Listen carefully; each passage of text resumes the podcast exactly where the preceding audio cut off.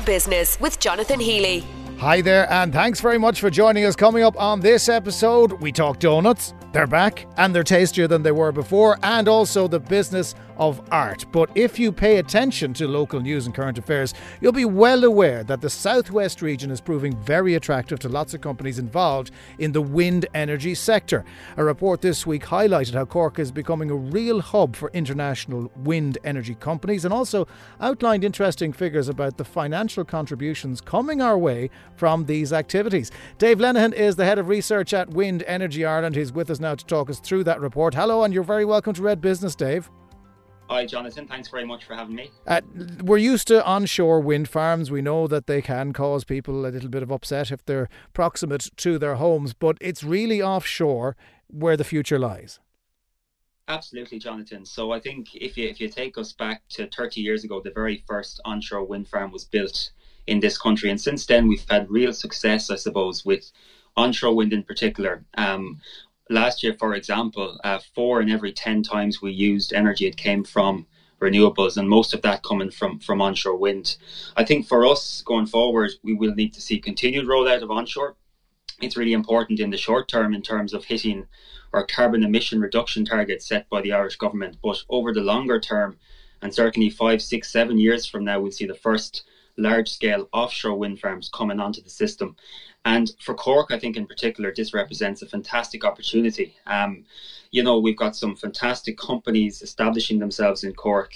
Uh, to really tap into the offshore resource off the south coast, off the west coast, companies like Statkraft, uh, Ørsted, Simply Blue, Green Rebel, DP Energy, all these big, massive international and local companies setting up their, their large uh, footprint here in Cork City and Cork County, really with the eye on the prize, I suppose, for, for offshore wind. Mm. Uh, just a, a, a sense of, of where the targets lie for offshore. Over over the short term, I suppose the government have set a target for seven gigawatts uh, of, of offshore wind to be connected by 2030. That is right now more than we consume across the country in a single day uh, at any given time. It, it's more than the peak demand for, for power in this country. So it's a huge scale. And beyond that, I suppose 2050 is when we're really hitting that net zero target for the entire society. And, and that's where offshore wind in particular, along with other support technologies, has huge potential. Yeah. It's brilliant to see this happening, and it's all decided to move to Cork, which is great, and we'll come to the potential financial benefits in a while. And there was even articles I was reading on The Economist about how Ireland is well placed for this. But the problem is the technology. Uh, we have got wind farms, and they're operating successfully off. I think it's off the, the, the Dutch coast and off the Scottish coast, but down on the wild Atlantic way, have have has this technology been tested sufficiently, and do we know if it's going to work? So I think it has. Uh, we, we do see, I suppose, in the short term, very much the earliest offshore wind farms developing along the the east coast, where we've got the, the shallow water depths and fixed bottom uh, structures. So basically, uh, wind farms that are uh, with foundations deep in the seabed, I suppose they'll be the first offshore wind farms we see developed. But we do see huge research ongoing. Uh, I know the the research centre MaREI in Cork HQ out of Cork, but with, with uh, representatives right across the country in, in the third level sector doing some fantastic work here. Um, I was actually out in UCD myself yesterday meeting some of the ICRAG researchers uh, who were looking at the potential for floating wind energy and how we can how we can ramp that up. And I think some of those companies I mentioned earlier, they're very much in that kind of early stage R and D phase for, for floating technology, which we'll see uh, to develop off the Cork coast, off the western seaboard uh, in the in the 2030s, Jonathan. So I think that the technology is getting better and better all the time. The good news is the cost is coming down as well, and we'll really see it to take off to become really competitive. I think uh, in a couple of years from now. Mm. Talk about the money though. We we mentioned at the start that there's an opportunity for Cork to to develop here and to bring money in. Um, where's that going to come from, and what benefit is it for anyone else living in this community? I suppose there's a there's a number of benefits. Uh, the, the report you mentioned, Powering Cork, we were delighted to welcome um, Minister for Foreign Affairs uh, Simon Coveney to the Kingsley Hotel on Monday of this week to launch that Powering Cork report. Uh, Powering Cork report. Uh, it showed how I suppose in 2022 alone, over seven million euros was paid by local wind farms in, in rates to Cork County Council over 430,000 euro paid directly to local communities supporting wind farms in their areas the scale of this when offshore takes off would be something we've never quite seen, I think, in, in terms of, of, of benefit and, potential for, for local jobs, local communities to really benefit. I'm not just talking about Cork City here, but all along the coastline down into Bantry, Castletownbere. All of these big wind farms will need uh, operation and maintenance facilities, for example. All of this will bring local benefits to, to rural communities, I suppose, who, who, who need the support more than ever.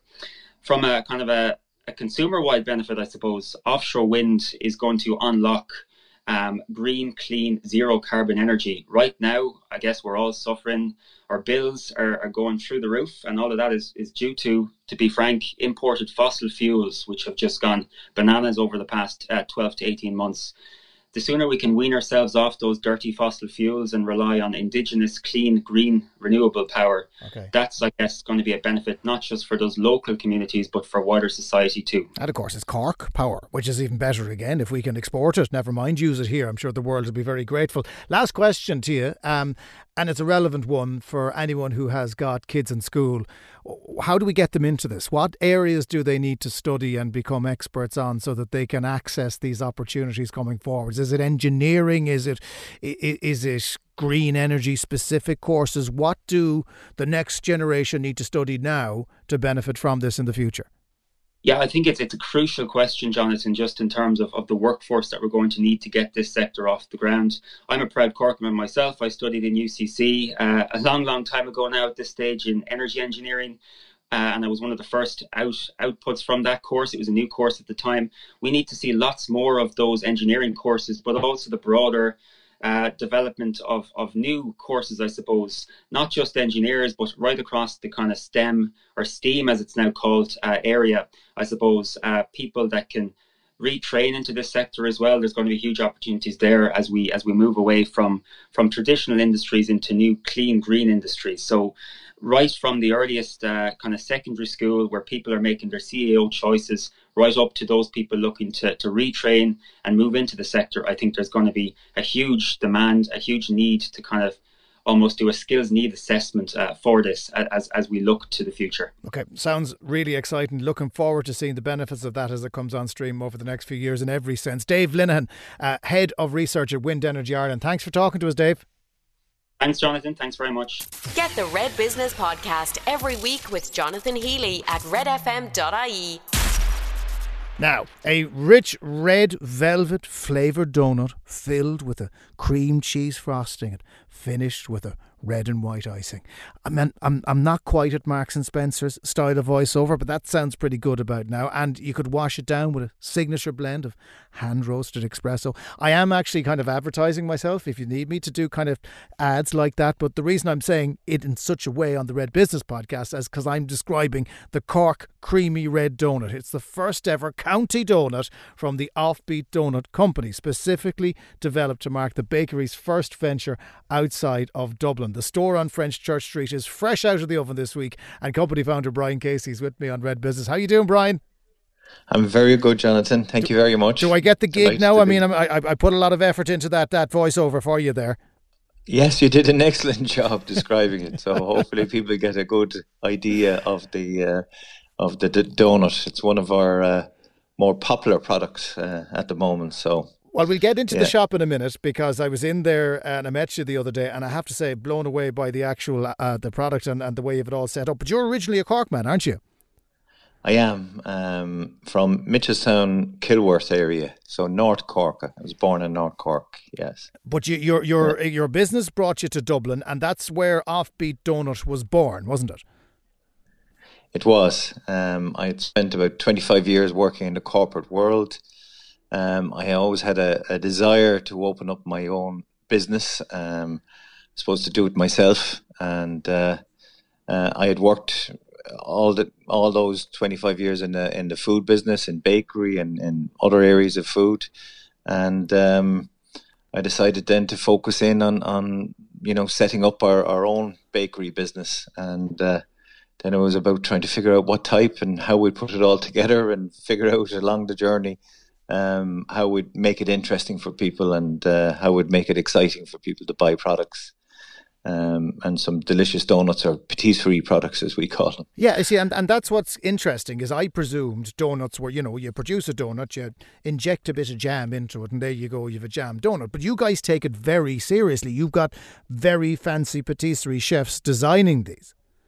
Well, we, we regard just the donut as the, the carrier, the, the base uh, product, and it could be a Danish pastry, it could be a puff pastry, um, but that's a light little pillow of of um, dough that we use as our, our base to carry the, the recipes in. And whether that's a, a lemon meringue pie or the creamy red velvet, um, or whether it's a an apple crumble or a caramel um, dessert, uh, we try and blend all of the ingredients so that that really delivers on on uh, customers' expectations of of uh, a lemon meringue or an apple crumble or a creamy red velvet cake or a Kinder Bueno donut. Whatever it is, we, we try and deliver and exceed people's expectations yeah. in those products. And it does. Yeah. I, I did sample some the other day. It captures those tastes really well. They weren't every, every donut I had was different, and I had too many donuts. But that's beside the point. Um, one of the things that I like about the Cork shop is you get to see the entire process. Uh, you get to see the dough being blended, then you get to see it uh, being prepared, and then rising, and then it's put into the oven, and, and they prepare and, and finish the donuts in front of you. How how keen were you to make sure the process was as visible as possible in Cork? Um, I think it's very important for people to be, in, you know, to see how fresh the products are, to see how um, I think they're produced and to become involved in it. And there's a, it, it creates a sense of excitement that uh, you know is is just unparalleled. You you know you need to be able to just view all of that happening in front of you, um, and it just gives you more ownership, more participation. Um, the other thing it does for us is it gives a much fresher product because um, we've just produced it that morning um, or that afternoon, and uh, you, you, know it's it's going straight into the topping and finishing, and then and then straight onto the counter to uh, hopefully then go home onto people's uh, plates, or maybe it doesn't make it there. Maybe people eat it on the go. Yeah, they might. Um, it might not make it out at the end of French Church Street. Uh, that that's the reality. but you you do the coffee as well. We mentioned the coffee at the start. So how important are drinks to this? Because yes, you are a patisserie, but I suppose you need something to wash it down, don't you? Yes, and coffee is very important to us. We have um, our own blend. It's a single origin Arabica coffee. Um, we source it um, in Rwanda and it's roasted uh, locally in Ireland. And um, we take a lot of care and attention on it. And um, I think we deliver an excellent product in that area. And it's very, very important that I suppose the coffee and the quality of the coffee would match the quality of the um, patisserie or the, the donuts uh, that we produce. It, it's a, your your arrival comes at a funny time because we had loads of donut shops in Cork. They were they were huge uh, before the lockdown, uh, and uh, you know I just noticed the other day they were taking down the sticky finger sign uh, on Emmet Place opposite the Opera House. The Shack was another very popular spot that's just closed on Oliver Plunkett Street. So as others were closing, you're moving in. So uh, who's right? Who who who's taking the right temperature of the market here, Brian? Well, I mean, for us, it's not just about donuts. It's about a whole experience. It's about uh, it's about a bakery, and it's about a bakery arriving into, I suppose, the locality and um, being able to see it, experience, smell it, and and, and smell all that activity going on.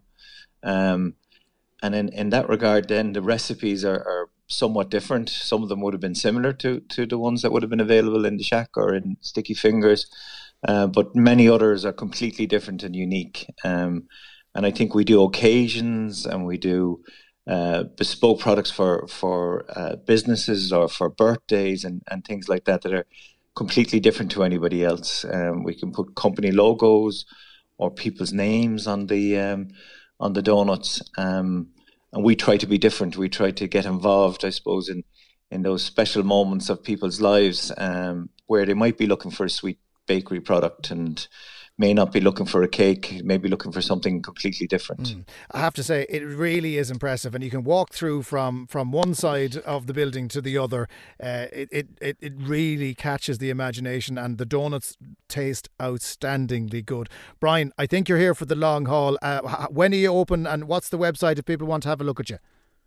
The website's uh, Offbeat Donuts. That's D O N U T S rather than traditional spelling, and it's dot .com. Uh, offbeatdonuts.com, and um, our opening hours are from nine o'clock to six thirty Monday to Wednesday, and then we're open late uh, Thursday through Saturday. Okay, so, so um, loads of time yeah. to get in there and, and loads of fresh stuff, lovely fresh stuff available, including the Cork Creamy Red. Brian Casey, founder of the Offbeat Donut Company. Thanks so much for talking to us and welcome back to Cork, Brian. Thank you very much, Jonathan. Now, this is a first for Red Business. Our next guest is going to tell us about the world of digital art. Dr. E. Alana James is an educator, she's an author, and she owns her own business as well. And she's exploring another area of her talent by creating works of digital art for an exhibit next month at the Marina Market. Alana, how are you? I'm great. It's very exciting, this phase of my life, moving from one thing to another. Yeah, tell me about digital art, because it's one of these things that I see on social media and I don't quite get it.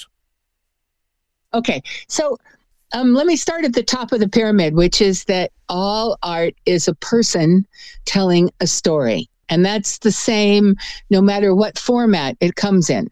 So, and so we look at art. I think a lot of people have trouble with art. I think they think it's somehow mysterious. And in fact, it's a person who was trained to work with color and line, who's trying to express something that they see in the back of their heads and trying to get it out, just like an author tries to get out the story in words. It's a similar kind of creative process. Hmm. Yeah. So and, and, underlying the well, underlying the person then is the media and we used to have canvas and we used to have and we still have canvas we have paper we draw we do all those things so if you look at digital art as just a new media then I think it'll like make a lot more sense. This is where I sometimes have the challenge because if I bought a print okay. on canvas, I physically have the canvas and I can put it on my wall and I go, isn't that lovely? Okay. But how do I buy digital art and I have that same possessive experience? Okay, so so let's just say that there are many kinds of digital art, just like there are many kinds of painting on canvas or paper. So you could have a watercolor or you could have an oil painting. You can have my kind of digital art is a print on canvas, and then I've actually overpainted on top of the canvas. So you have a physical thing. I think what you're thinking about when you say digital art is something called NFTs. NFTs, yes, that's that's that's the kind of less okay, tactile so, thing, isn't it? Yes, it is. And that is, well, it's in its very early stages. But what I anticipate is that people who own NFTs will have a screen, much like we have pictures come up on our television screens um, we'll have a screen in our house and the NFTs will show on the screen yeah. because at the end of the day, you still need to have some way to show other people what it is that you've found important enough to purchase. Now, okay, so I, I um, already like your art more, Alana, because it is a physical thing I can hang over my fireplace. So, t- you, so you well, start. I would, I would yeah, you start off with um, uh, uh, something. So tell us what you start with. Okay, so let me just say that then then within this digital art world that I'm in, that where you're going to get a physical something at the end, um, artists approach what they do in several ways. So I have a lot of paintbrushes in my digital canvas.